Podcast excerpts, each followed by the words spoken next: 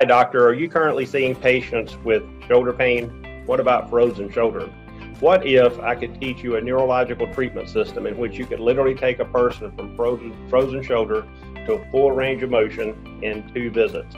And this system is so powerful that we guarantee results in two visits or we don't accept the patient for care. Hi, I'm Dr. Andy Barlow. I'm a board certified chiropractic neurologist. I also carry a fellowship in functional neurology, and every Wednesday night at 5 p.m., I'm giving a one hour seminar free of charge. I'm here to help you. I'm here to help your community. I'm here to help our profession go to the next level. I personally look forward to seeing you every Wednesday night. I want to I want to completely change your life and, and change your community's life. And I can help you do that because I've helped hundreds, if not thousands, of doctors from Europe to Canada, all the way to New Zealand with these types of health issues. Okay. So I look forward to seeing you Wednesday night at 5 p.m. Central on the webinar. Have a great day. I look forward to seeing you on, on the internet.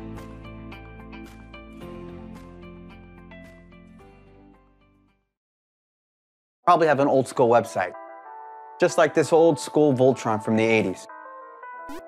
Here's the thing video websites are dominating the entire internet right now. But only 3% of people have video websites. What is a video website? When there's continual movement.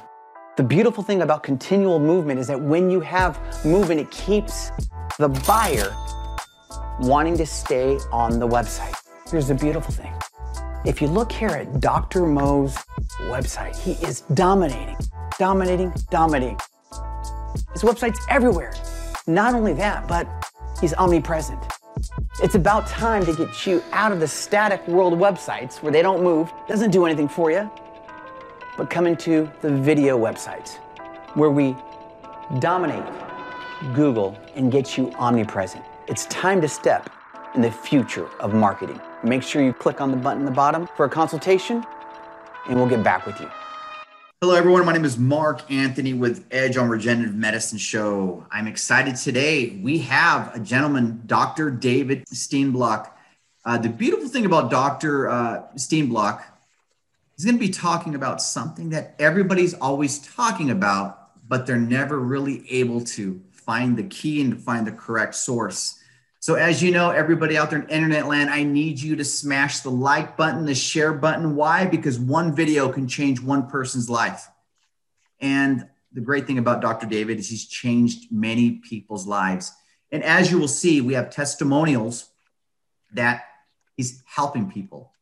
People travel from around the world just to see Dr. David. You can uh, go to strokedoctor.com. Now, Today, we're going to be talking about how to get younger with youngering. And we're going to be talking about what youngering is. Youngering is something that is seen all over the internet. We see it with Kim Kardashian. We see it with, it doesn't matter who you are, all the superstars, and of course, just people like you and I that just want to stay youngering. So, with that being said, one of the things that I'd like to say before we move forward if you struggle with, say, it's Alzheimer's, uh, cerebral palsy, heart disease, you know, uh, your say strokes or even brain injury, you want to take a listen, not just to this video, but you're going to want to go to strokedoctor.com. Again, thank you so much, Dr. Dave, for, for being here with us. My pleasure. So tell us your story before we get into how to get how to how to younger, how's how youngering, what is that about? Before we go there, tell us a little bit about yourself and how you got into what you do. Mm. I think I, I, was. I think I was. Um, I fell off a truck when I was young. no. hey, you got me. You got me. I was like, really? Whoa. because because somehow my brain got damaged. I think when I was about four years of age, uh, oh, and, uh, and the point no is because of the fact that when I was four, I was very inquisitive. Okay. And um, uh, I had my father, we lived on the farm, and uh, we were in those years, it was about 1946, 47, 48, during which time uh, farmers were converting from horses over to tractors. And so we had both horses and tractors to deal with on a daily basis. these horses were monsters, you know, those big Clydesdale kind of horses, work horses, big monsters. Uh, and I remember being put on the top of one of those horses when I was a little boy, and my legs were out like this, and I'm going, "Whoa, this is terribly high up here! Oh my God!" it was like unbelievable to have a little boy on top of this monster horse and by himself, not being held or anything. I was going, "Oh my God!" Anyway, the point was that that horse that I was so um, awestruck in terms of their size uh, went on and a few months later dropped dead. And so uh, my father, uh, being whatever, I think maybe insurance or something, they called the, the vet to come over and do an autopsy. Right. So here's the here it is. It's uh, the horse is laying there out underneath a couple of trees and uh, right by my machine shed. and, and I remember that so well. So so here I really do. and so so uh, the horse is there and and they're about to do the autopsy and I said, "Can I watch?" And and they uh, my mother, my father, and the vet said, "No, you don't want to watch this." And I said, "Yes, I want to watch it." No, you don't. Yes, I do. No. so I, I got into a fight with my mother about whether or not I could watch this autopsy. And she's pulling me toward the house, and I'm pulling away. She's literally got me by the hand, pulling me toward the house to get me away from the horse. And I said, No, I'm going to watch this. And I pulled away. She said, Well, okay, go ahead, do whatever the hell you want. Because she was tired of pulling, you know. Mm. And so I got to watch the horse being uh, you know, autopsy. And I had uh, already uh, seen uh, the insides of a tractor because my dad had the tractors and had actually taken it apart and shown me how the compressor, the, the cylinders right. work and all that. And I had figured that out. So, so I said, well, is there anything, you know, compare? They both move. So they both somehow making energy and converting that energy into movement. So maybe there's some kind of connection here. And that was my little mm-hmm. primitive thinking. And I wanted to see how close a tractor and a horse was. And it right. turned out that the horse was totally, totally different than that tractor. Right. And I'm saying, well, this is like apples and oranges. I mean, totally different things. And I said, I'm going to have to work hard to figure all this one out. And so I've been pursuing that ever since. What does this do, this body that lays there dead? Why is it dead? And why did it work? And how did it work? And all that kind of thing. And so that was how I started my career. And from then on, I, I uh, became interested in, you know, disease and aging and all that kind of thing. And um, I uh, uh, went on to um, um, uh, get a master's degree and I got my, my undergraduate degree in, in chemistry and zoology. And I worked on um, uh, what's called chill coma in insects, which is a, uh, problem with uh, the neurotransmitters being transmitted from right. one nerve to the muscle and whatnot. And, and um, so I came up with the uh, mechanism of how that works. But in any case, after that, then I went on to my uh, master's degree at, uh, at, Des Moines University. And uh, there I worked on uh, um, blood uh, clotting and, and fibrinolytic processes, which is uh, dissolving blood clots, and how the body dissolves the blood clots. Because otherwise, if you don't have any mechanism to dissolve your blood clots, your blood would clot up and you'd drop dead. So you have to have something going on there, and that's called the fibrinolytic or plasminogen or plasmin system. And so I spent some time on that, got my master's in that. And then I went on to uh, work. Uh, I got a full ride scholarship at the University of Miami uh, in aging and gerontology. And um, I got to uh, that location and, and, I spent six months uh, trying to, um, to um, do that because I really wanted to. I enjoyed my discussions with the professors. There were some great people there. But, um, but um, the, um, they, they, they, they and I had a difference of opinion. And okay. that was that, that uh, they wanted me to study aging. They considered aging a mechanism that needed to be studied alone without studying anything else. And so, but I said, but aging and pathology are interrelated and you need to know both. And, mm-hmm. and I want to know both. I want to take pathology too. And they said, no, you cannot take pathology. And I said, well, screw you. And I quit and went back to medical school and went on to get my medical degree and did my internship. And then I spent a couple years in, in a logging town, taking care of people just to show that I could do all that kind of stuff. And then from there, I went back and got uh, my four years of pathology, anatomical and clinical pathology. Uh, so I did study pathology after all. And, uh, and that's how I uh, wound up with all those years of training was, you know, my medical school, my internship, uh, my um, uh, master's degree, my four years of pathology, anatomical, clinical, you know, I'm loaded up with information. And so when I um, got out to, uh, and I wanted to live in California, I had lived in Florida because I had been there at the University of Miami. I didn't like Florida at all. We had uh, more cockroaches than you can imagine, and, and it was hot and humid, and you couldn't study. I could not study in, hu- in humid, hot air. Mm-hmm. For some reason, I just would go, oh, and I'd fall asleep. I said, forget it. Whereas California, don't have that problem. You can think, you can do, you can function, you can get things done. California is the place to get things done if you want to get done, not, not Florida. Florida is where you go and lay on the beach and sleep and let the sun rays hit you and keep your vitamin D levels up so you don't get the COVID. let's, let's, yeah, COVID, and let's talk about this youngering. I, I, I mean, what, what does, what does that mean? Well, um, everybody's talking about anti-aging. I had the, what was it we had first was the Aging Research Center, Aging Research Institute. I was a part of, and um, that was uh, started by a guy by the name of Benjamin Schloss, who was a part of the Manhattan Project. And uh, he, uh, he started that uh, with uh, Ward Dean, who's a, a famous um, uh, medical doctor who's involved with anti-aging and whatnot, Ward Dean.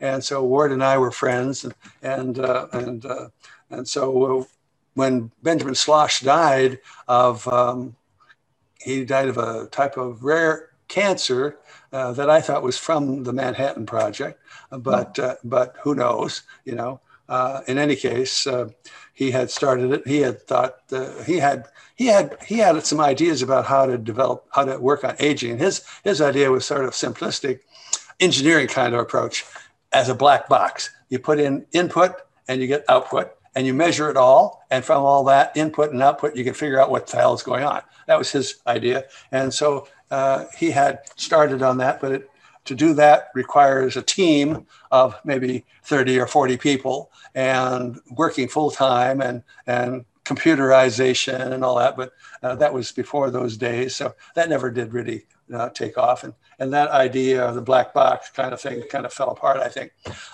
but in the meantime, um, um, then we uh, anyway, it was then we switched the name to anti-aging, and I didn't like that because anti-aging just says you're stagnant, you're not getting any worse, you're not getting any better.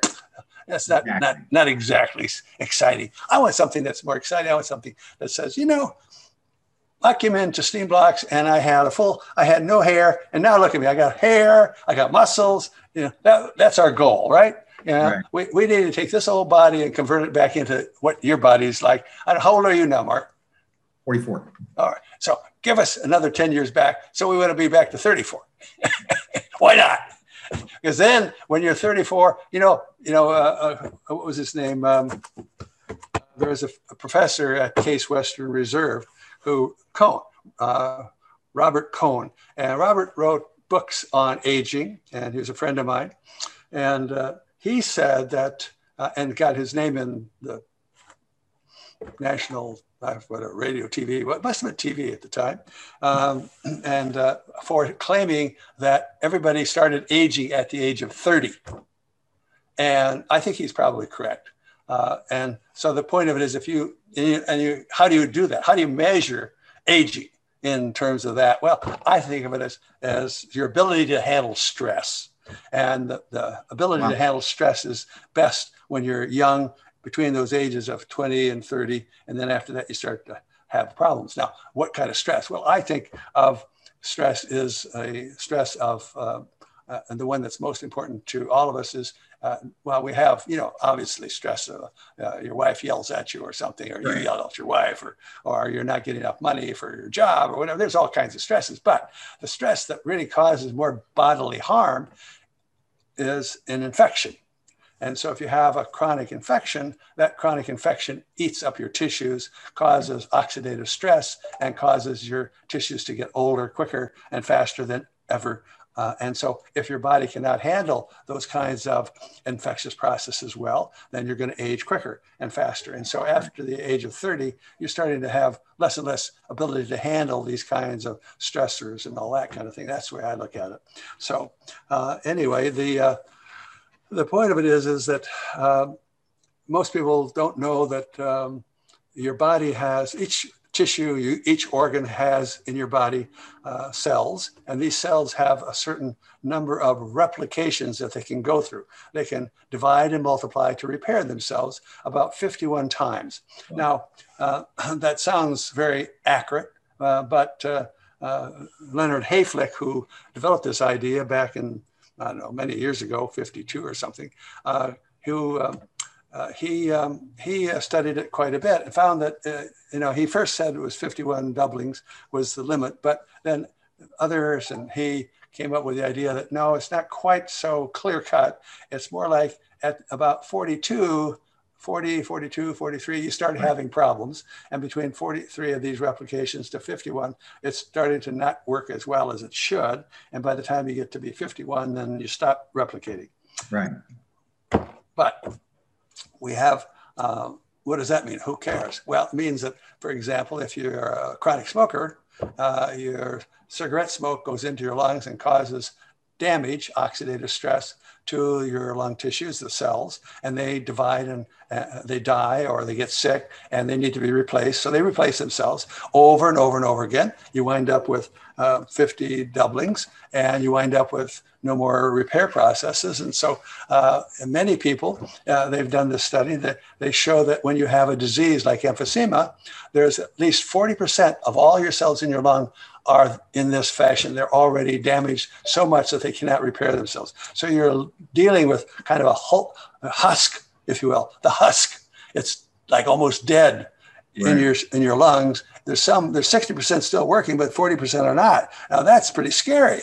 But you can revive that, right? Yeah, that's well, that's what we're working on. Not, not not only me, but there's been I don't know how many people and companies now over the last uh, oh seven years or so that have come up with the idea of using certain things uh, to help clean the body, clean the lungs, clean whatever up and get rid of those so that your own body can repair and regenerate by putting new cells back into the place where those old cells were just taking up space and causing inflammation because these old cells cause inflammation. And so part of aging is a gradual accumulation of chronic inflammation throughout your body. Now, that chronic inflammation can be in all kinds of areas, can be in throughout the body, can be in your heart, could be in your lungs, could be in your kidneys, could be in your feet, could be in your calves, could be in right. all of those, or some of them, liver, depends on right. what you've been doing, how you've been doing, and what you've done to hurt those different areas. Because if you injure those areas over and over, then then you wind up with um, oxidative stress, you wind up with damaged capillaries. Now, just for a moment, let's just talk about free radicals and, and oxidative stress and all that because people don't understand that. It's, it's, it's complicated. And I think a lot of doctors don't really understand it either. Um, and that is that, you know, what does that mean? They say, well, free radical. Well, free radical is supposed to be a molecule with an unpaired electron. Okay, what does that mean? What the hell does that mean? You know, I mean, really, what does that mean? You know, people don't know what that means. An unpaired electron. Who cares, right? Okay, well, let's think about it more. Okay, better thought is most of us have had an experience with the fall leaves. The leaves, remember Roger Williams, the playing autumn leaves? Yeah, oh yeah. So, so here we are. The autumn leaves falling down. What are we going to do with those? It sounds nice when Roger Williams is playing his music on his piano, but we have all those leaves out in the backyard. And my wife said, "When you go out there, clean up those leaves for God's sake. That's making a mess. I, I'm sick and tired of those leaves all over the place." Okay, so I go out there, gather it all up, and I put a torch to it, and boy, I got a great fire going for five minutes. Oh, it's burning greatly. Oh man, that's great. So here she comes. She's going to help out. She brings over another couple bushels of leaves and says, "Here you go, honey." And I say, "Okay." I dump them on the fire, and poof! What happens? The fire goes out, And what do we have? Smoke, cinders flying every which way, black, crappy smoke. And if we breathe it, we like to die from it. Yeah. Now, go back a minute when it was burning brightly, we had lots of oxygen. We had complete combustion. We had energy being converted from a dead leaf into fire. That was a good conversion. That's efficiency. See, that's an efficient fire. It's burning most all of it and converting it from the leaf into energy. That's what we want in our bodies. We want to take whatever we put into our bodies and convert it almost entirely to energy with none of this soot, this black crap that comes out when we don't have enough oxygen. And so when you put more leaves on, you have incomplete combustion, and that's inefficient fire and inefficiency in combustion. And you wind up with all this junk in your system. If, if for example, it's happening in your lungs, you're going to have all that soot and crud in your system. Now, how does that occur in the body? It occurs because of the lack of oxygen. Lack of oxygen is because you don't have enough blood vessels that are delivering the oxygen to each tissue. So the flow of oxygen to every tissue in your body is extremely vital if you want to stay alive for a long time. Like that. And yet, when did you ever hear of anybody say what you need to do is increase your blood supply to every organ if you want to live long? Never, not once. And yet, it's fundamental. Fundamental. So, how do you do that? Well, okay, for all of us, generally, we're going to talk about general. What happens is, we, well, we are told to exercise. Right. Okay, okay. So I'm, I like that. So I'm going to go out and exercise. So I go out and exercise. I did that many years ago once. I said, I just walk around the block now or to the right. right. So here I, I walk. I it was uh, we have uh, some gentle mountains around here, and so a friend of mine said, "Let's go walk up this mountain." And it was like a six mile, seven mile hike, and I said, oh, "Sure." And so I'm walking. I said, oh, "What is this?" After about two miles, my right foot starts to hurt. By the time I'm back, my right toe is like to fall apart. And so now I've got something going on with that right toe. And that turns into arthritis and mm-hmm. inflammation and like to kill me. So, so guess what? I stopped walking. okay. Yeah. And then the point of it is, is that most people stop walking because it hurts. Pain is going to, and, and it's no wonder who, who's going to blame you for stopping when your when your toe is sw- swollen up twice as big and red and hot and you're screaming in pain are you going to go walk? No. Mm, no. And if it's in your knees it's the same thing. If your hips the same thing. If your back is the same thing. So you wind up with most people not being able to walk and right. not being able to exercise. Now just before i before i finish that walk business it is important to do something with your legs and your hips because it turns out that your bone marrow is full of stem cells. And those stem cells are uh, helping you make new blood vessels and keeping you healthy. But if your bone marrow stem cells are not healthy, uh, then you're not going to have good blood repair, blood vessel repair, and right. your whole body's going to kind of because you're not putting out enough stem cells on a daily basis.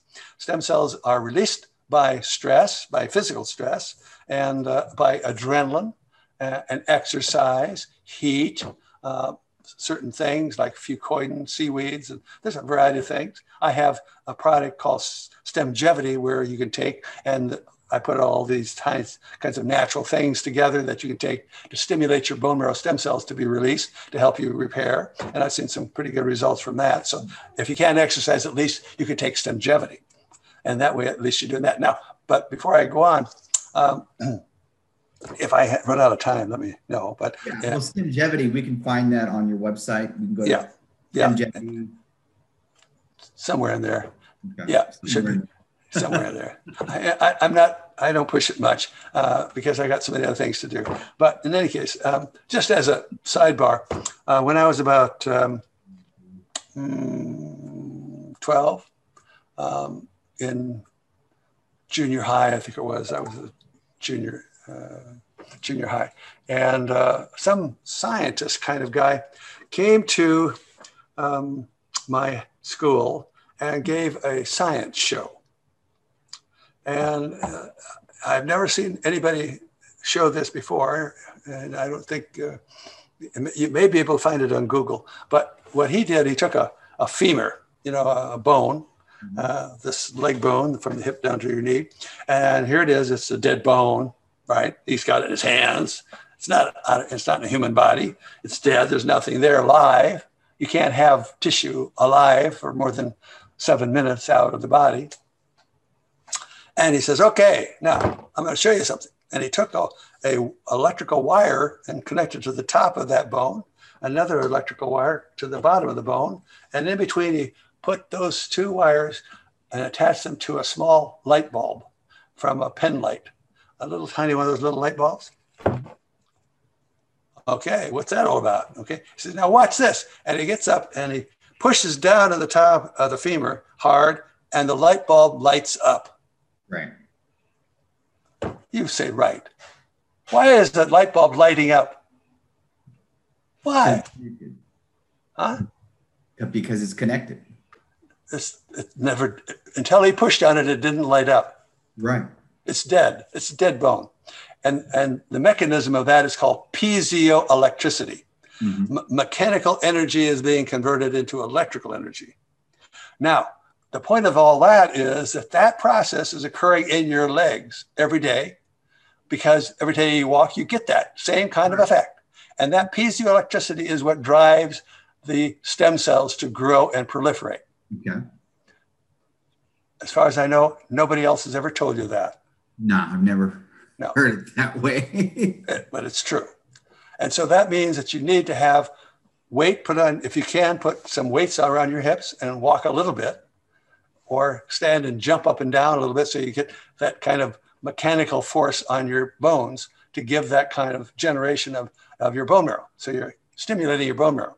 Okay. So that's good things to know, good things to do, good thing to, to help you keep healthy. You put weight? Do you put weight on your on your um, waist? It, I'm just saying that if you have a problem with jumping up and down, you can do you can do it to some degree with those uh, tr- those trampolines too. Right. Okay. You know, so that helps too. But I think uh, but I think anything you can do, you know, walking, um, jogging, uh, weights, any of those kind of things can help uh, you stay younger and healthier. Uh, and and just as a, another point of that is that uh, when I you know I've done I was one of the first ones in the country, if not the world, to do a lot of bone marrow tra- treatments. So you take bone marrow out of the hip, and then you put it through uh, some filters and whatnot, and you give it right back to the person. So you're taking all these stem cells out of your hip and putting it right into the blood, and then that goes around and, and it helps fix whatever is wrong with you. And I started doing that back in 2004, and I've done you know thousands of those. And uh, one of the cases I had uh, was a um, was a 90 year old, and um, I um, uh, I tried to uh, do her bone marrow, and all I get was fat. Uh, there's no bone marrow left, and she's right. been laying in bed. She's been laying in bed for uh, some time, and and uh, so you know another case, uh, emphysema, severe advanced emphysema, who are carrying their oxygen behind them. You try to do a bone marrow on them, you get the same kind of thing. You get hmm. fat rather than bone marrow. And so that the bone marrow in those people have been replaced by yellow fat. And so they don't have very many stem cells in their system. So they cannot repair and regenerate. Now, on that 90 year old that I was talking about, I did a blood test and measured her growth factors. Right. And her growth factors, I measured like 32 different growth factors. And I measured the growth factors in a newborn, umbilical, a uh, newborn baby's umbilical cord blood. And the newborn umbilical cord blood had about 10,000 micrograms per deciliter of these different growth factors. The 90 year old had not 10,000, but 100. 100. In other words, none. He had no bone marrow and no growth factors. And how do you, how do you expect to heal and repair and regenerate if you have neither? Now, now, other studies have been done that show that you need stem cells, you need growth factors, and you need thymus all three for repair and regeneration of pretty much any organ. This is test tube kind of stuff, and animals and whatnot have been shown. Um, anyway, thymus is, is important. We're not paying much attention to thymus, but uh, nowadays uh, starting to get a little bit more play because of what are called T regulatory cells. Mm-hmm. And these T regulatory cells control your immune system, and they used to be called T suppressor cells. And right. so uh, now they're called T regulatory cells, and you can upregulate those in a variety of ways. And why you would want to do that is because they suppress your inflammation.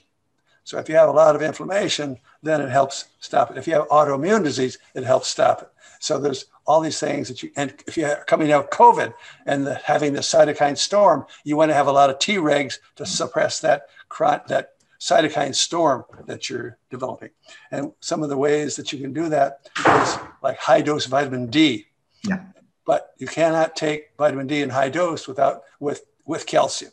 If you take calcium with it, the vitamin D takes and helps you increase the absorption of calcium, and calcium will kill you. And so calcium is deadly, and uh, and you can go up look look it up if you want.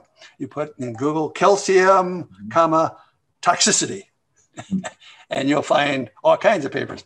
It was, in fact, published back in, I don't know, 75, 76 in Lancet. And it was called, uh, the article was called Calcium, the Final Common Pathway for Cell Death.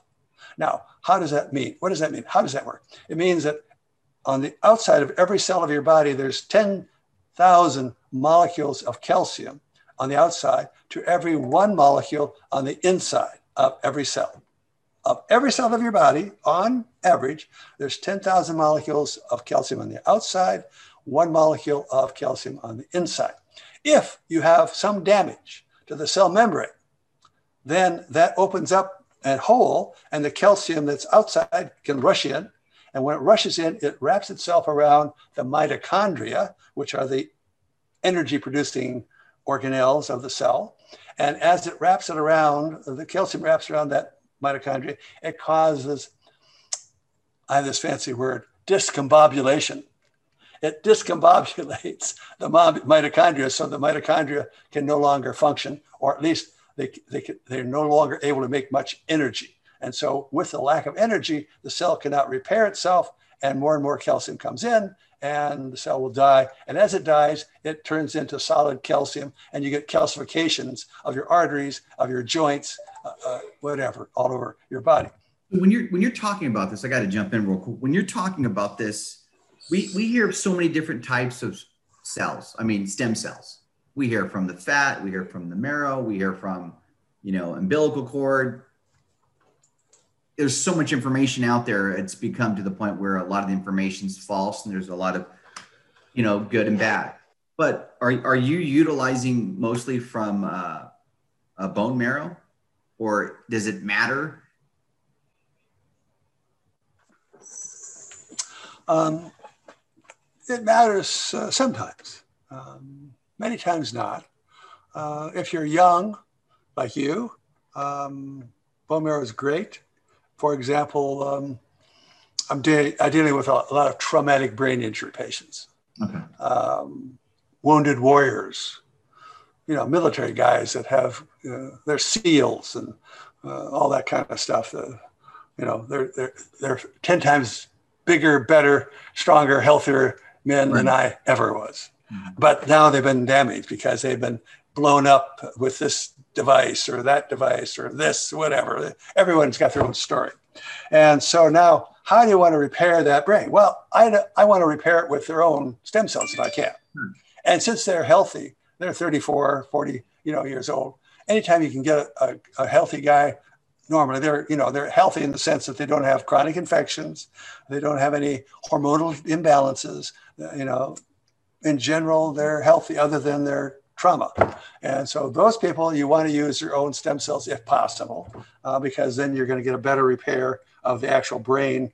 Uh, you know, so because you're putting actually their own stem cells into the brain as compared to umbilical cord. Now the umbilical cord are great because they make a lot of growth factors and they can go in and, and do a lot of things, but they're not your cells. And so they have to take your cells that are in your brain and make them better. And the bone marrow stem cells make them better too. So how, you, How would that be better though? Like, think about this. I'm going to play the devil's advocate.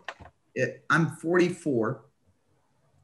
I would rather have a three year old baby stem cells or, you know, from the freshness. I'm, I'm saying mentally, I'm looking at it. I don't want my old stem cells. Yeah, it might work better in me, but how long is that going to last? I'm older. Don't I want something that's young and vibrant and it's going to go to the area, the inflama- inflammation area, and revive it? On. doesn't work that way. Come on. doesn't, doesn't work mean, that way. I, I, don't know. I'm asking you. Like, I, am going to tell you exactly why. You know, listen, listen, you, you're not alone. For from about uh, what 2001 right. to 2010, right. we spent billions and billions of dollars on just that dream right there. That dream, and the dream was to take uh, embryo take the human embryo, take the human embryo after a few days of growth, it turns into what's called a blastomere. Take the cells from that blastomere and use those individually as individual embryonic stem cells and grow those in tissue culture because when you put them in tissue culture they grow and they grow and they grow and they grow and they grow and they grow and they grow and they grow and they grow and they grow. And in general they're great cells. You get great results and they can become part of you, just like what you're asking for. The only trouble is they turn into cancer and you die. Wait, wait, wait okay, stop right there. They they turn into cancer and then you die. Right. Is that, or, is or you have to have, have to have an operation on your head and take the cancer out of your head or out of your heart or whatever. It could turn into cancer or it does. I'm sorry? It could turn into cancer or it does. Yeah, well, it turns into cancer enough so that whoever is giving you those cells is going to get themselves sued and going to lose their license and go to jail. And that's that's why we don't do that. There's been a lot of so there's a lot of this being thrown around, and I think that's why. We, and, and if you stop and think about it, cells, which is the, the, the name, has been um, I, I believe it's been blemished, or there's been a lot of junk on the internet but there are a lot of doctors out there that believe that if you're utilizing um, an umbilical cord stem cell, that it, it does heal and it also grows back, quote unquote, the bone to most cases. Okay, well, let's start over again because a lot of doctors are wrong, don't know what they're talking about. Okay, number one, umbilical cord stem cells do not convert into your tissues, they help your tissues grow. They produce growth factors. Okay. For example, if you take in a rat, they did this study, they took stem cells from an umbilical cord, human, put it into a rat leg. But they labeled that those cells with what's called green fluorescent protein so they could know that these were from the human and they had converted them into those cells that they put into the leg. Now, they took like 100 of these rats and half of them they gave a stroke to. And so the ones that they had and so, so that we have rats that didn't get stem cells and rats that got stem cells. So the ones that didn't get stem cells had a stroke and never got better. The ones that had stem cells in their leg got better. But at autopsy, there were absolutely no human stem cells in the brains of those rats that had improved. And the reason was because those stem cells in the leg grew and produced stem cell, uh, produce growth factors that were then transmitted by the blood into the brain, and the brain then grew because of these growth factors. So it's the growth factors that are causing the help from umbilical cord stem cells. They do not go into your body and replace your tissues with their cells at all. But the embryonic cells that I was talking about from a human zygote, if you will, they do. And when you do that, that's great, except for the fact that when they are in the tissue culture before they're going to give, you, give them to you, they tend to stick together. Like little tiny particles tend to stick together. And hmm. when little tiny particles stick together, they have not been able to figure out how to get them from unsticking. And so you put into the, a clump of maybe 15 or 30 or 300 cells, and those cells then are all put together and they don't separate. And so they float around and they float around until they find some place where they can live. And maybe in the heart or in your brain or whatever. And then they start to grow.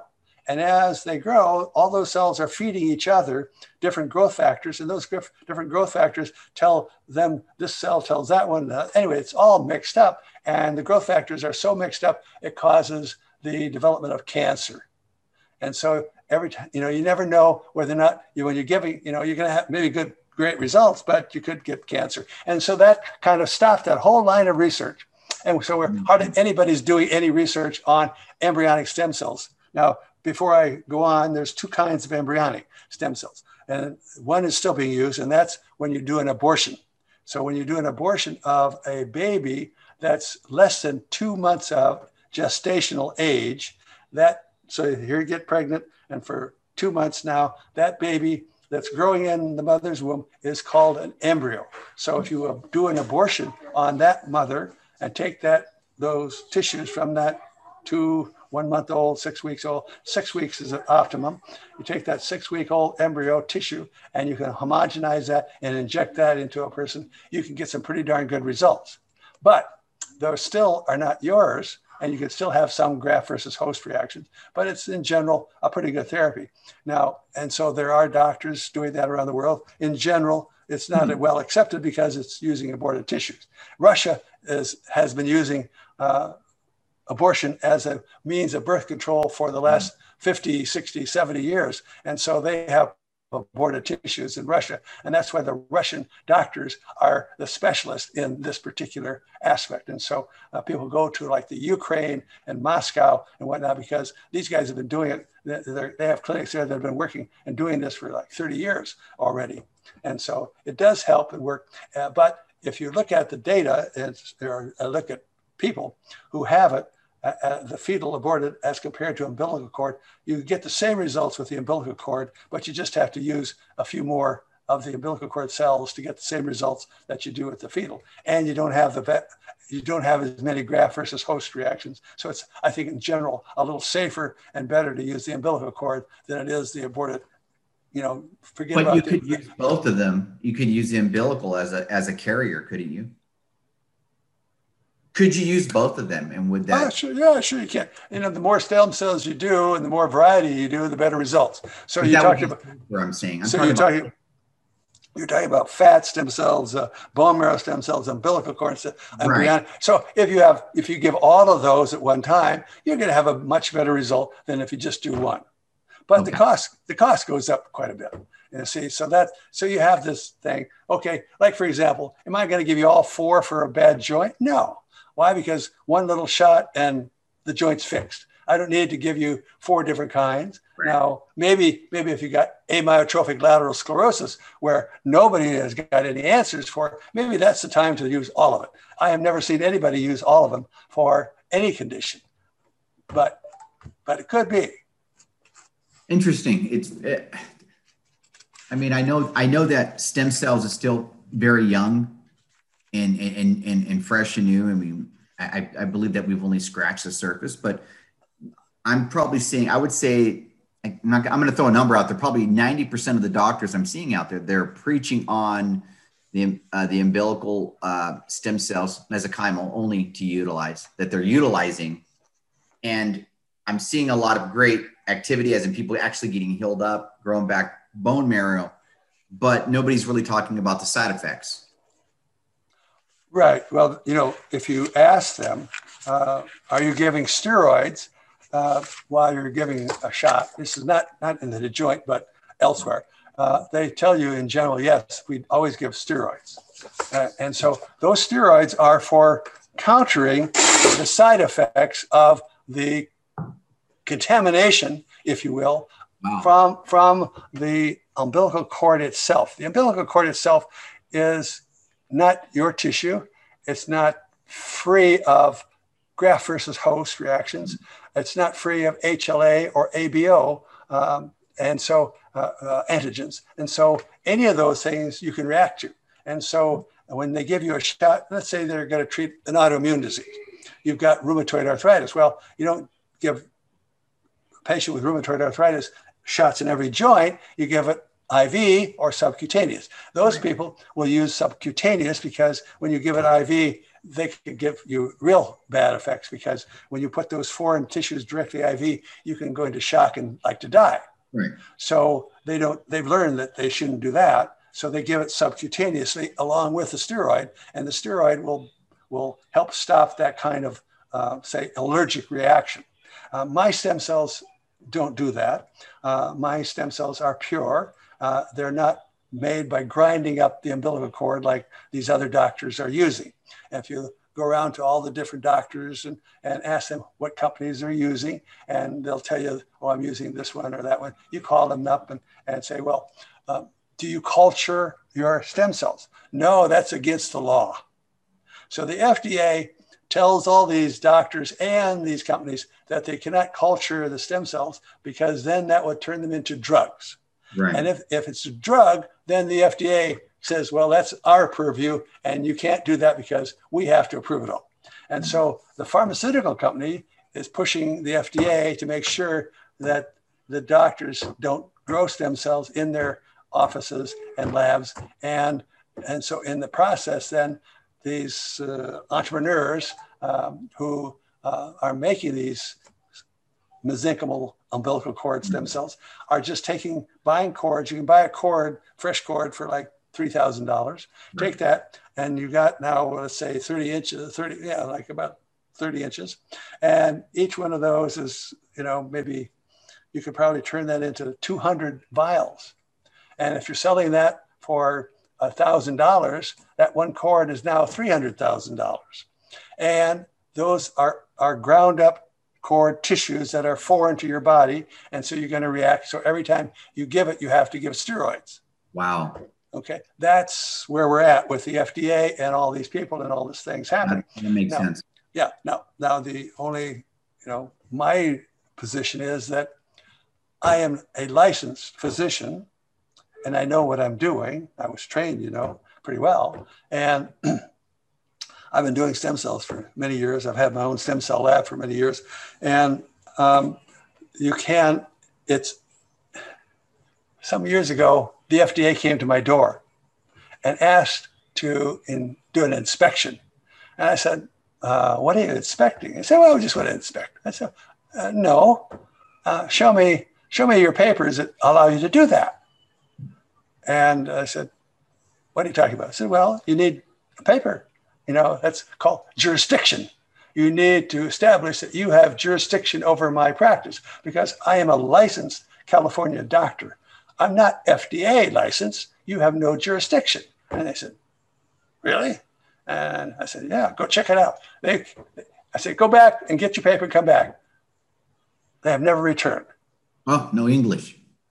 So they have no jurisdiction over a doctor's office unless, unless I do something like tell the world, I've got the cure for osteoarthritis and it's umbilical cord stem cells. Right. That is illegal because now I'm making a claim. Now, I did that before once when I was um, one of the first ever to use hyperbaric oxygen, oxygen under pressure in a chamber, metal chamber. You get in, get into a chamber and you close the doors and put oxygen in there, pressure, and you breathe in this pressurized oxygen. It helps with the brain repair and regeneration, strokes and whatnot. Well, at the time, I was the first one in the in the world doing it. And when you're the first one in the world doing it, uh, it, it's amazing how many enemies you can get. You know, everybody hates you. You know, it's like, why do you hate me? I know I'm a quack. Uh, why am I a quack? Well, because it doesn't work. Uh, what do you know about it? I'm doing it and I'm saying it works, and you're telling me it doesn't work, and you've never done it, you've never seen it, and yet you know more about it than I do. Exactly. That's that's the attitude that they have. The world believes that they know everything about everything, even though you're doing it and you see the results. Google said it, right? And you know. So. Exactly. So anyway, um, so I did uh, well. What got me going was that uh, I had I had learned about hyperbaric oxygen for stroke, and um, uh, from a guy by the name of Richard Neubauer. Mm-hmm. And uh, Neubauer was uh, famous and, and uh, had been using hyperbaric for stroke, but he didn't have a complete stroke outfit. And so I set up the first stroke clinic using hyperbaric. He had he had a hyperbaric facility treating stroke. So it was a little different. You know, it was not quite as dedicated. Mine was more dedicated. So, so anyway, the, the reason why I got into it was because I'd learned from him a little bit about it. And so then I had a patient, an old lady who had uh, vascular disease, uh, carotid artery disease, coronary artery disease. She was told she needed to have a heart operation, a carotid artery operation. She needed to change her diet. She needed to take medicines. And she said, No way. I'm going to keep on eating and drinking whatever the hell I want to. Right. You know, you're going to drop dead. You're going to have a heart attack. You're going to have a stroke. One day. I said, Well, that's the way it goes. And so she was, she was content with her fate. Mm-hmm. And I didn't see her for like three months. And her daughter called me one day and said, Mom just had a stroke. She's in the emergency room at the local hospital here. And what am I going to do? And I'm saying, well, why don't you call an ambulance and check her out against medical advice and bring her over to my office? She's semi comatose. She, she's not arousable. And so, would you believe the daughter did it? So she brought the mother over, signed her out against medical advice, brought her over to me, and we took her out. And we had like four of us to carry her out of the ambulance and get her into our hyperbaric chamber. Got her into the hyperbaric chamber, and I treated her for an hour, thinking that that was going to be the cure. Nothing happened, and I'm going, "Oh, shoot me in the head! I'm in big doo doo." if I don't do something with this one, they're going to have me. And if she drops dead, I'm going to be good. I'm it's murder. It's right. premeditated murder. I'm going to jail. Going to, you know, it's like wow, wow, what a terrible thing. So I had to put my thinking cap on. So I put and I happen to have all kinds of little tricks in my my kitchen cabinet cabinet there. And so, because I had a full out clinic going and all kinds of strange things. And so I said, well, we need this, we need that. So I took a lot of antioxidants, things like magnesium, right. DMSO, superoxide dismutase, mannitol, vitamin C, etc., uh, EDTA, chelation therapy. Threw it all at her for an, with an IV for three hours. And I used uh, what's called pulse magnetic therapy on the back of her head and in three hours, I put her back in the chamber. I said, well, God only knows. She hadn't done anything still. She's still, and so put her back in the chamber and son of a buck, she, after an hour, she's got getting better. I said, well, let's do that again. So we did it all again and again and again. And in 24 hours, she walked out of my clinic back together again as if nothing had happened. And I said, that's it why not specialize? Because I was looking for something to really specialize in because the the HMOs had come in and taken right. over everybody's business and everybody's starving and I said, what, what am I going to do? Well, here's a miracle. I've never seen anything like it, never heard of such a thing. So why not just get into stroke? So I started treating stroke patients and had some darn good results. We treated about 2,000 patients over 10 wow. years. And, um, and we had about uh, 95% of the patients, they're all people that had had stroke, two, three years out after stroke. They've gone through everything, still messed up, still in wheelchairs, etc. We treat those people. And out of those people, we had like a 95% uh, of those had some improvement in at least one of their different problem areas. Not that they were all cured, not that 95% improvement, but they did have improvement. And that was for them great because anything was better than laying, you know, many of them got up out of their wheelchairs and went back to work and doing things like that. So we had really good success with hyperbaric. Unfortunately, uh, we had the state of California after us, the FDA after us, et cetera, et cetera. So during all that time, we had uh, our share of, of uh, legal issues. Wow. And, and, so we had to uh, go to court and uh, fight the FDA and uh, we, we finally won so we could go back to, to work and all that. But in the meantime uh, they said well we're going to let you go back to work but you cannot advertise. You cannot advertise because when you advertise then you're advertising hyperbaric as a drug. Oxygen is a drug. No kidding. Wow. We know. Breathing right? I'll do that right now. Well let's so, talk about a little bit about youngering i want to talk yeah. about i want to talk a little bit uh, about that and let's just say for myself, my, my wife and I, just using as an example, we want to, you know, we want to possibly tighten some stuff up and yeah, you know, well, let's, let's talk about. We've been hearing about vampire masking. We've been hearing about a PRP, just using our own blood, all this stuff. I mean, what? And I know that you you, you do some of this. How does that work in your clinic? Um, it works good. The uh, the trouble with uh, all of it is that um, uh, you know, as I was mentioning, I think uh, that um, you have stem cells, growth factors, and thymus. If you want, you need all of those in optimum quantity to be right. able to repair and regenerate actually damaged organs. Now, um, when you just give stem cells by themselves, you did, do give a lot of growth factors. And if you use umbilical cord stem cells, they last about, on the average, about three to four months in your system. And they're producing a lot of growth factors. So you feel better, do better, and you can see improvements in like joints or whatever. Right. For example, for example, uh, back in about 2001, I was developing osteoarthritis in my hips.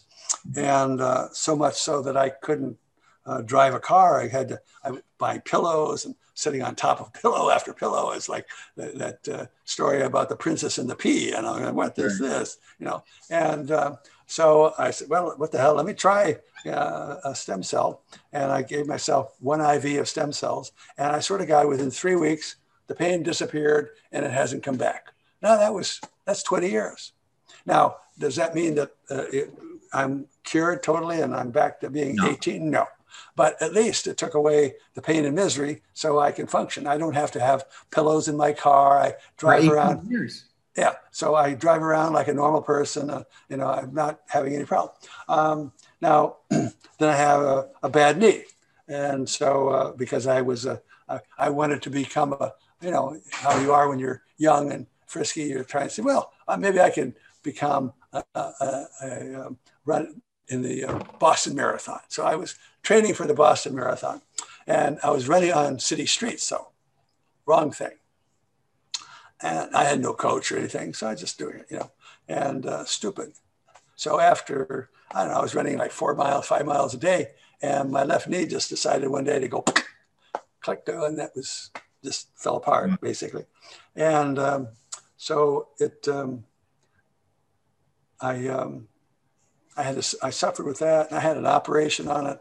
Took it was a torn meniscus, I think, and then they removed that. But it's still, it can, then it comes back. So then after a few years, it started giving me a lot of trouble. About uh, what was it about? It's been about uh, 12 years ago, and um, and I took um, uh, I had uh, fat stem cells put in.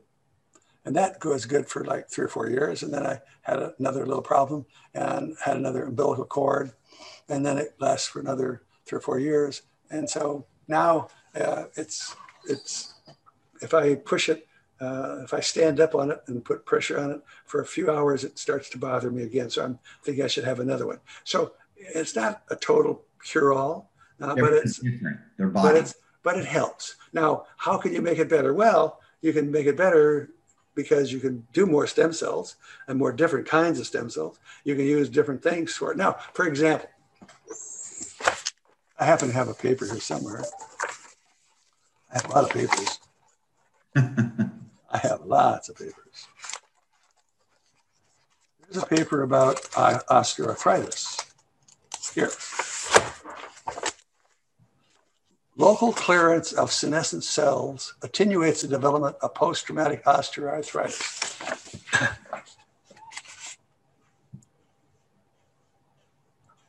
So, so the point of it is, is that osteoarthritis right. is due to aging of the cells in the joint.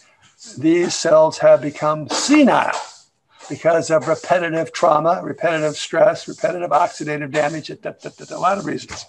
Also, unfortunately, or fortunately, no, unfortunate, is that when you have these kind of damages,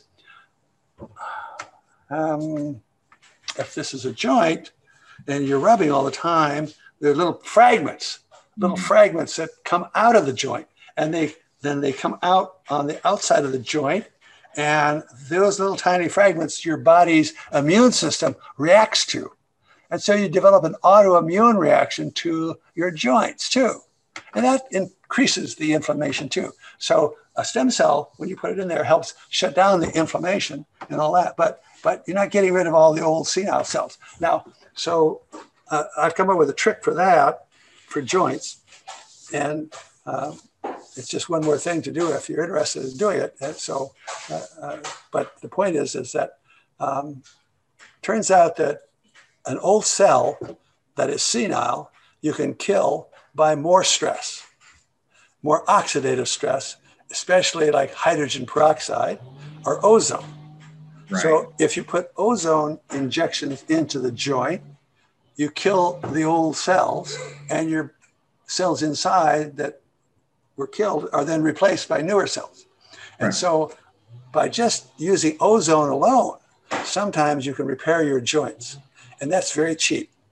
That really? costs, yeah, you can do, sometimes you get one treatment and it'll be good for months. Uh, sometimes you can do it, you'll do it maybe every two, three weeks. Uh, but you know, you're talking about $100, $200. So your total cost is like $800, maybe $1,000. And, and by doing that, you're actually refreshing and regenerating your tissues without stem cells or anything else. Simple. Just put, pop a needle in there, push the ozone in. That's it. Goodbye. What's the difference right away, or does it take time? Um, I'd say within 24 to 48 hours, you start okay. seeing improvement. I want to switch the gear on you a little bit. So let's say I'm looking at PRP. Um, do you guys do a do you do a lot of PRP inside your office for say we'll just say facial? Women love to look younger, not just women. I'm not going to put it on them. I'm actually thinking about doing it. My wife and I are thinking about doing it. Seriously. Um, the way I look at it, we're about at that age, 45, when you're going to get into your 50s. You know, I'm I'm looking at it in a different way. You know, I want to do it for not just if I'm going to have people on the show also, but also possibly have it myself and maybe do like a live uh, video on it. Hey, you know, I, sure. if I can help, if I can help people and they see a difference, my wife too. You know, what are your thoughts on that? Yeah, it's not a problem. We do it. All, we do it. We, we do it every day. A little bit because there's different. Do you think it works uh, really well? Because I hear there's needling. They there's there's different things you can do. Oh yeah. well, yeah. Well, now you can't beat that. Uh, I mean, really, you, in terms of changing your looks for the better, needling is by far better than anything, needling. other than other than other than actual plastic surgery and doing the $25,000 job. Needling costs you maybe what, three to $4,000. Mm-hmm. And uh, they just type this this all gets all tightened up. The only trouble with that is it's only good for a year or two, from what I'm told. So that's a that's a problem. You have to keep doing it. Well, uh, and, PRP? I mean, you, they you just get your own blood, you slap it back in. I mean, yeah. Well, you yeah, we have different things. You can you know, and I've seen great results with that too. I'm just saying that in terms of dramatic, fast, immediate results. Now, PRP, stem cells, all take a little time.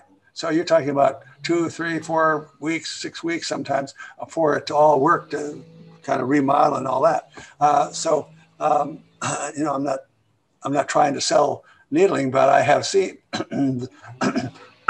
patients, and I've gone over to the clinics that do that, and uh, uh it's tremendous results because you do it now, and your results are now you know, by the time you walk out of there, you're looking a whole bunch better uh, as compared to PRP and stem cells or, or Botox or hyaluronic acid or any Synvisc and all those. And those all take a little time for the face to remodel and all that. So uh, uh in terms of uh, th- those needles are, are sort of foreign and they're causing inflammation as part of their process. So you might not want to do that because who knows what's ever going to happen. This is we don't know what's going to happen in 10 years, 20 years from now because this is all new. And so it may look great today, and I may be saying, "Wow, these are great results." And what results now? Do that. But what happens 10 years from now or 20 years from now when all that stuff is still there? Who knows? I don't know. Uh, so we have still a lot of things to think about uh, before you jump into things. I don't think you can go too far. PRP. But what's great about PRP that you do in your clinic? What's good about it? Yeah. What what what what are the what what would you say like are the, the major pros to it also? I mean, one more affordable, correct, than if you were to do the needling. Yeah. But well well you're you're changing the connective tissue and and helping uh, uh, you're making new blood vessels so so that you have basically if if anything you can say it is a more of a youngering approach because you're not this this needling is just appearance Whereas the PRP, stem cells, hyaluronic, all that helps actually reconstruct the tissue so that it is healthier and stronger and, and better. So would it last a little longer, would you say, or would that have, would you start have to get like a, a touch up every couple of years? Um, I would say two, three, two to three years probably. Wow. I would. Think. What is the what, what would you say the average cost on something like that is if you were just to just do a, a face um, average? Our our vampire, I think, is like fifteen hundred. That's good. That's really good. You get yeah. do you get do you get a lot of vampires in your office? Yeah, we do. Like I don't know, one, one a day maybe. So that's, yeah, that's all you need. yeah. Well, it costs money to do it all too. So, so it's not all profit, but for any. But but then you have other things you can do, like like I was saying, you have the you can use a little Botox, you can use a little filler, uh, all those things they can add to the cost. You can use stem cells. Some people come in and, um, well, for example, uh, one of my first patients with uh, my Youngering program was from China, mm-hmm. and uh, ah, those Chinese people they have money. Boy, they can spend good money. skin yeah, yeah, good skin. Well, this one, this one was getting a little peaked, uh, and uh, so um, she came in and she got um, she got the, the, the the works, and she had um, what did she have? She had, I think she had five vials of stem cells every day. So that was about ten thousand dollars a pop. So she spent like thirty thousand dollars. That was the time. It was much more expensive at the time, and I took had taken pictures when she came in, and on on Monday morning, and then on Thursday morning, she's had three days of, of intravenous stem cells. I took a picture of her on the third day, morning of the third day, and I looked at her and said, My God, you are amazing. What what a change. And I mean, I mean, she looked actually 20 years younger, just amazing. I was just like blown away. And I said, see, she says, oh, well, great. I don't need to do that facelift I was scheduled for tomorrow. Because she was scheduled for a facelift. She didn't need it. You know, so just the IV stem cells really changed her appearance so great. It was amazing. So, so you can do a lot with just IV stem cells. But, you know, again, the more you, you do, the more different kinds you do, the better you get. Now, let's go back to all of this stuff about Youngering, well, you go back to, okay, well, what about all those senile cells? Because yeah. all of us are getting fault, you know, so if we can get rid of those senile cells, then then we're good to go. So then, and, and they've done, if you if you want to look it up on Google and whatnot, they show like rats uh, and mice that have had uh, their their old senile cells removed, and now they instead of having gray, you know, cruddy looking hair. Now they've got black hair. They're looking young and healthy. As, and they were the litter mates, the same, same rats, but the ones that got the senolytic therapy now look young as compared to the ones, their litter mates that didn't get it.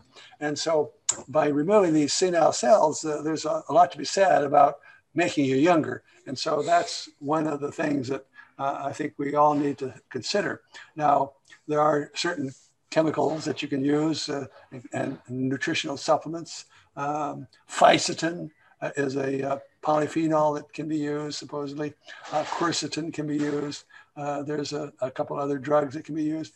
Uh, and uh, so um, you can use intravenous ozone to help do that kind of thing. So there's a lot of things that we're still working on. Everybody's working on, on the senolytic stuff. Uh, so like, like on this osteoarthritis uh, that I was talking about, uh, that is fairly easily because there you just put the ozone directly into the joint and that kills those old cells. And then you can put in your fresh cells and now you got a great result as compared to not. And so it gives you a longer term uh, response because you don't have those old cells in there making everything inflamed again because those right. old cells cause inflammation of your body.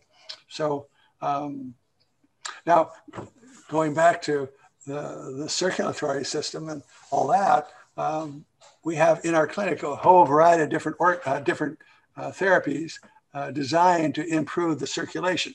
And so, uh, like I was saying, um, as a good exa- example of, uh, of, of what we're talking about uh, is when you, if you live in the Midwest and you look out in the winter at the trees, you can see a young tree versus an old tree. And right. the young tree has lots of tiny little branches, and the old tree has not very many of these fine little branches uh, in the in the wintertime because uh, the fact that the old tree, so for some reason, is not able to maintain these fine little tiny branches. in the human body, the same thing occurs, and that is that your old organs are not able to maintain the capillaries as mm. well as they were when they were younger. And so your ability to provide oxygen to your brain is diminished, your oxygen to your heart is diminished, your oxygen to your kidneys are diminished, et cetera, et cetera.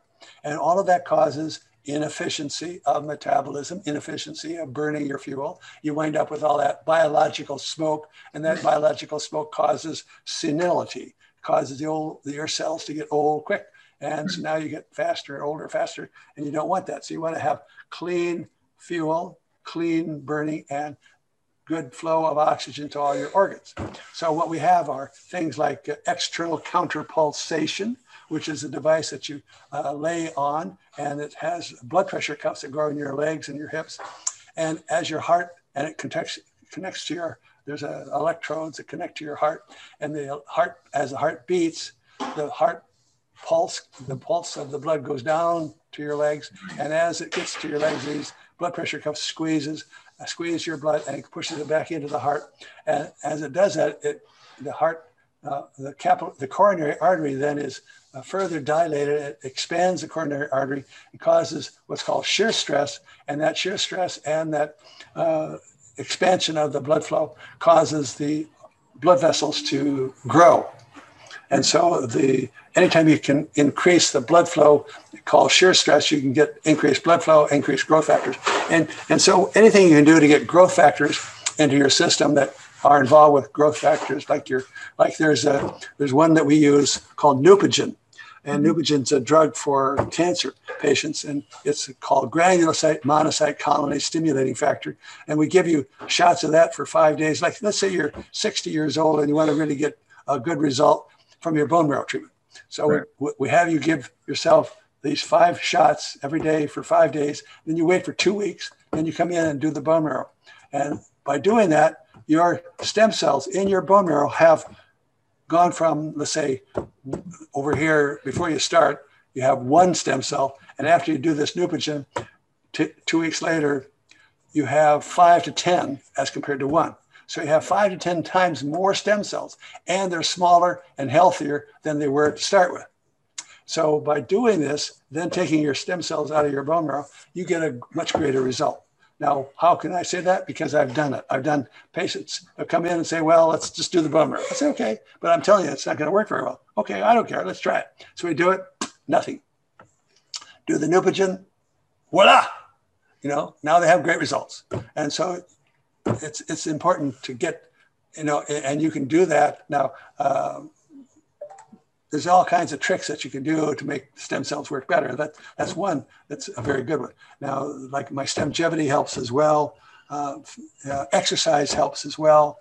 Uh, fasting before uh, 24 hours before you go have stem cells that helps. I, I, don't think anybody's ever done that to me with me, but I keep telling them. yeah, it works. Nobody wants to stop eating. Hey, so. just for a little bit, a little spike the spike the insulin. So let me real one question I'd like to ask you. What would you say 70% of your business is as in as in people coming in to see you or 50%? Like if you were to break it up with with certain niches that people whether it be, you know, chronic pain, knee pain, you know, what would you say if you were to divide it up? Well, you know, I, I, basically specialize in stem cells. So um, most all of them come thinking that they want stem cells or are asking about stem cells or how we can use stem cells to help them. So I would say almost 100% are looking for stem cells. My job is to educate them about that it's not going to work. okay. if, they, if they don't do this or they don't do that. Uh, uh, because, for example, uh, you know, if you have um, uh, mercury fillings and you've been eating a lot of fish, uh, you wind up with a lot of mercury in your system, and that interferes with the cell replication and the cell stem cells dividing and multiplying and fixing your tissue. Uh, wow. If you have if you have a, uh, what's called intermittent hypoxia while you're sleeping, uh, then that lack of oxygen causes the new blood vessels that are trying to grow in response to the stem cells uh, at about day 10 after the stem cells, those new blood vessels will die because you don't have enough oxygen and then that oxygen is required at that point for them to grow. And so, so and then if you uh, are crazy and uh, like to um, drive motorcycles uh, and uh, or uh, drive down the freeway on bumpy roads, um, then that vibration, those kind of shocks can damage those blood vessels, and you wind up getting no no results. So, you know, I've had like I had one patient just as an example had a knee problem, and I and I said, well, okay, uh, you got to stay off of it. I want you to use crutches for the next few weeks, and so you give it a chance to heal. Okay, doc. So she calls me a month later, says, eh, Steenblock, it's worthless. Eh, you didn't do me a damn bit of good. I didn't get any better at all. I said, oh, really? Says, well, and so uh, I remember, let's see, you were the one that loved to go skiing. So did you go skiing? Oh yeah, I started skiing three days after the procedure. I can't stop. I can't stop skiing. Uh, okay, well, don't bitch at me. I love it, that. Yeah, I mean, really, true story. You know, it's just I can tell more stories like that. It's just like, well, people are crazy. Uh, I mean, why, why, why come to me and pay me money if you're not going to listen? And, and so they're telling you, they're telling you what to do. You know. Yeah. Oh yeah. All the time. All the time. You say, well, okay. You know, oh, I've only been doing this for 50 years and treated, you know, seen 50,000 people. But hey, you know more about it. You've never gone to medical school, never done anything, but you know more about it because you you read an article on on Facebook. okay. No, I'm, i understand, I understand. It makes me laugh. I, I was a tennis pro. I, I worked uh, over up in Pebble Beach, California, as a uh-huh. test pro for years. And it's funny, you know, you got people paying you. This is years ago. People paying you 100 bucks an hour, and they're, te- they're telling you how to how the stroke is. I'm like, who's paying who? I mean, you know what I mean? It's very interesting, and it's like that with people. And like a, you and I were having a discussion, you know, we've got Google, we've got Yahoo, all these things. Nothing, not saying anything bad about them, but there's a lot of false information, and it's getting to the point where even Facebook is uh, you put some truth on there, they're like, nope, that's yeah. false. Like, yeah. wait a minute, wait yeah. a minute.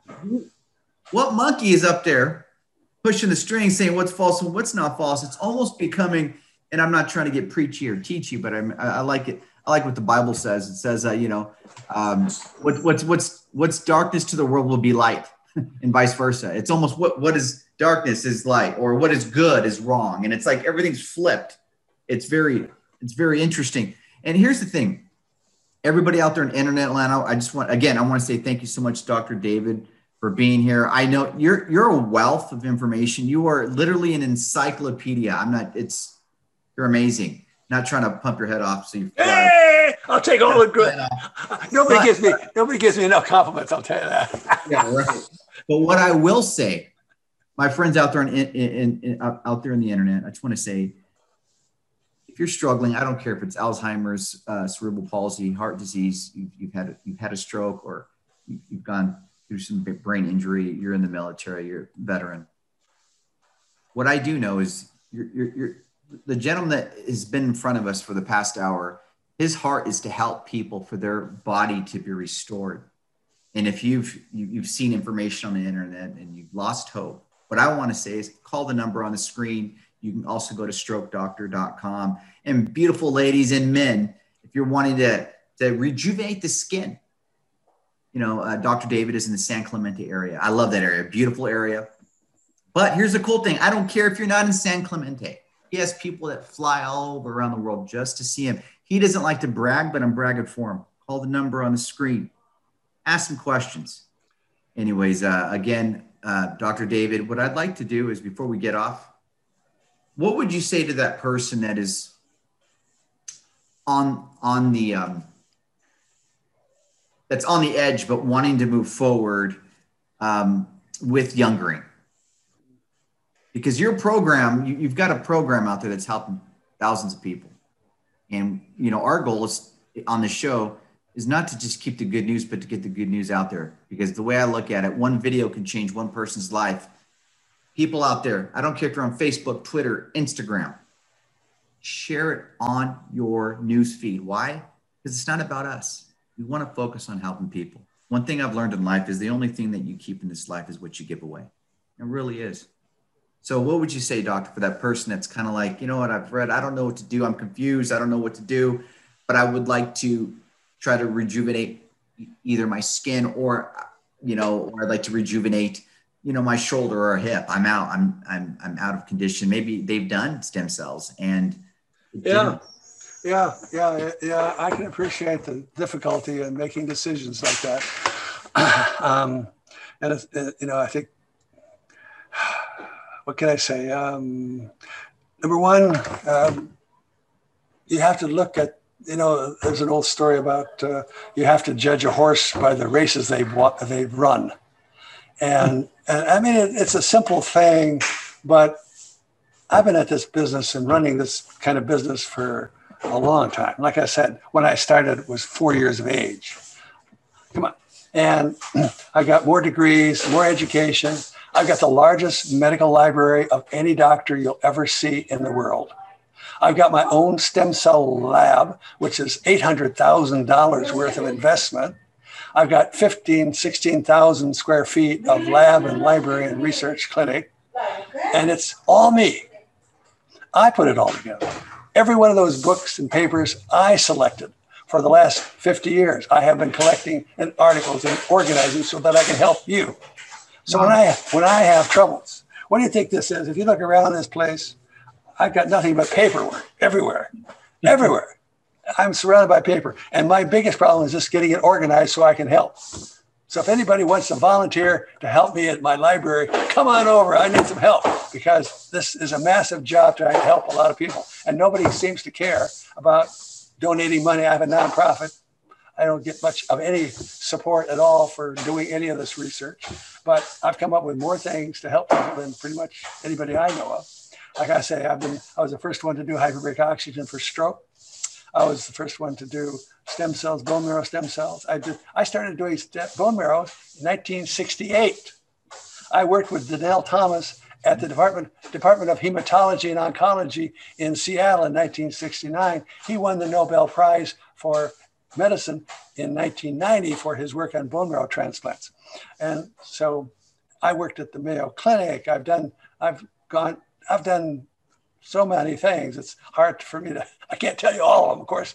You know, there's just so much to talk about. But in general, you have people that will tell you all kinds of things and they don't have the background, they don't have the education, and they'll tell you things and they sound so convincing they say it emphatically. You've got to do this. You've got to do that. Da, da, da, you know, and in fact, they are totally wrong sometimes and can lead you down uh, the wrong path, which is not good at all. And so you have to be careful about what you do. Think about it, investigate, come over and take a tour. Uh, you know, there's so many things that you've never heard of. You know, for example, you talk about Alzheimer's. There's Alzheimer's alone. You know, I did a study many years ago and I got a 60% remission rate on Alzheimer's. Now wow. that you know, yeah, sounds good, except for the fact that the Alzheimer's Association attacked me and said they were going to try to take my license away because I was claiming that I was actually helping people. can you believe it? And I mean, literally, I have have these people that are are now can remember and can talk, and they're back to doing things. That's why we and, have video testimonials. Yeah, yeah. Well, we didn't have much of that at the time, but the point of it is, is that that everybody is a critic and you have to try to figure out why you know at, at the at that time i said that the reason why i was doing it was because i was removing that calcium i was telling you about. And mm-hmm. and it turns out at that time absolutely no one in the world believed that calcium had anything to do with alzheimer's and then it was in about i don't know 15 20 years ago that now now calcium has now become part and parcel of alzheimer's and it is part of the whole problem just as a matter of fact here just hmm. last week there's a paper on Parkinson's that showed when you took high, high somebody took high doses of vitamin D and high doses of calcium, they developed Parkinson's. And they then said, okay, wait a second, stop all that stuff. And they took them off of the calcium and the vitamin D. And within a month, the Parkinson's disappeared again. Wow. So, so calcium is a major factor.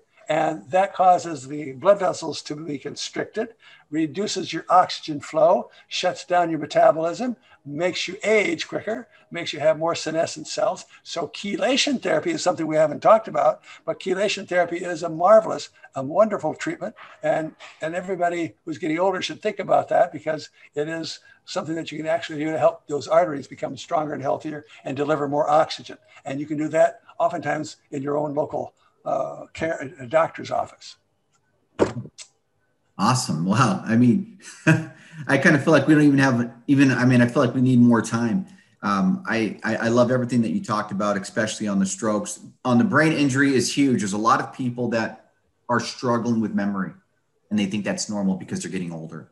That is not normal. Yeah, well, first of all, you need that nocturnal oximetry test I was talking about. You're going to have a test for oxygen at night, and that's number one. Be, do that because just that alone can make all the difference in the world. If you're not getting enough oxygen, you get on oxygen, and your memory comes back, you function, and you can repair. If you don't do that, you'll never repair. So you got to make sure that that's number one. And most doctors don't even think about it. So get that oxygen test, nocturnal oximetry, it's called. Nocturnal. Okay. Well, we're gonna. I, I we'll probably actually that that's a whole different show. I can tell already. Yeah. You know, just I mean, you know, throw me in a hyperbaric chamber. I'm ready to rock and now, roll. let's just pick one disease and talk about one disease. That's the best way to do it. That would say nope. this Parkinson's, Alzheimer's, ALS. You can just go down, and we can spend an hour each one. I have no problem with any of it. I actually like that, and you know what? Um, I have a funny feeling that we're going to do that because, bottom line, there's a lot of people that are struggling with Alzheimer's and cerebral palsy, heart disease, everything we just named right here. And like I said, um, Dr. David, I want to say thank you so much for for being here on the show. And um, you know, this is our goal is to help as many people as we can. And have a great day, doctor. And everybody out there in internet land, let's share this video. Let's get get it out there and let's help as many people as we can. And don't forget, call the number on the screen, strokedoctor.com. Have a great day, Doc. God bless you all. Thank you very much. Thank you, everybody. Great job.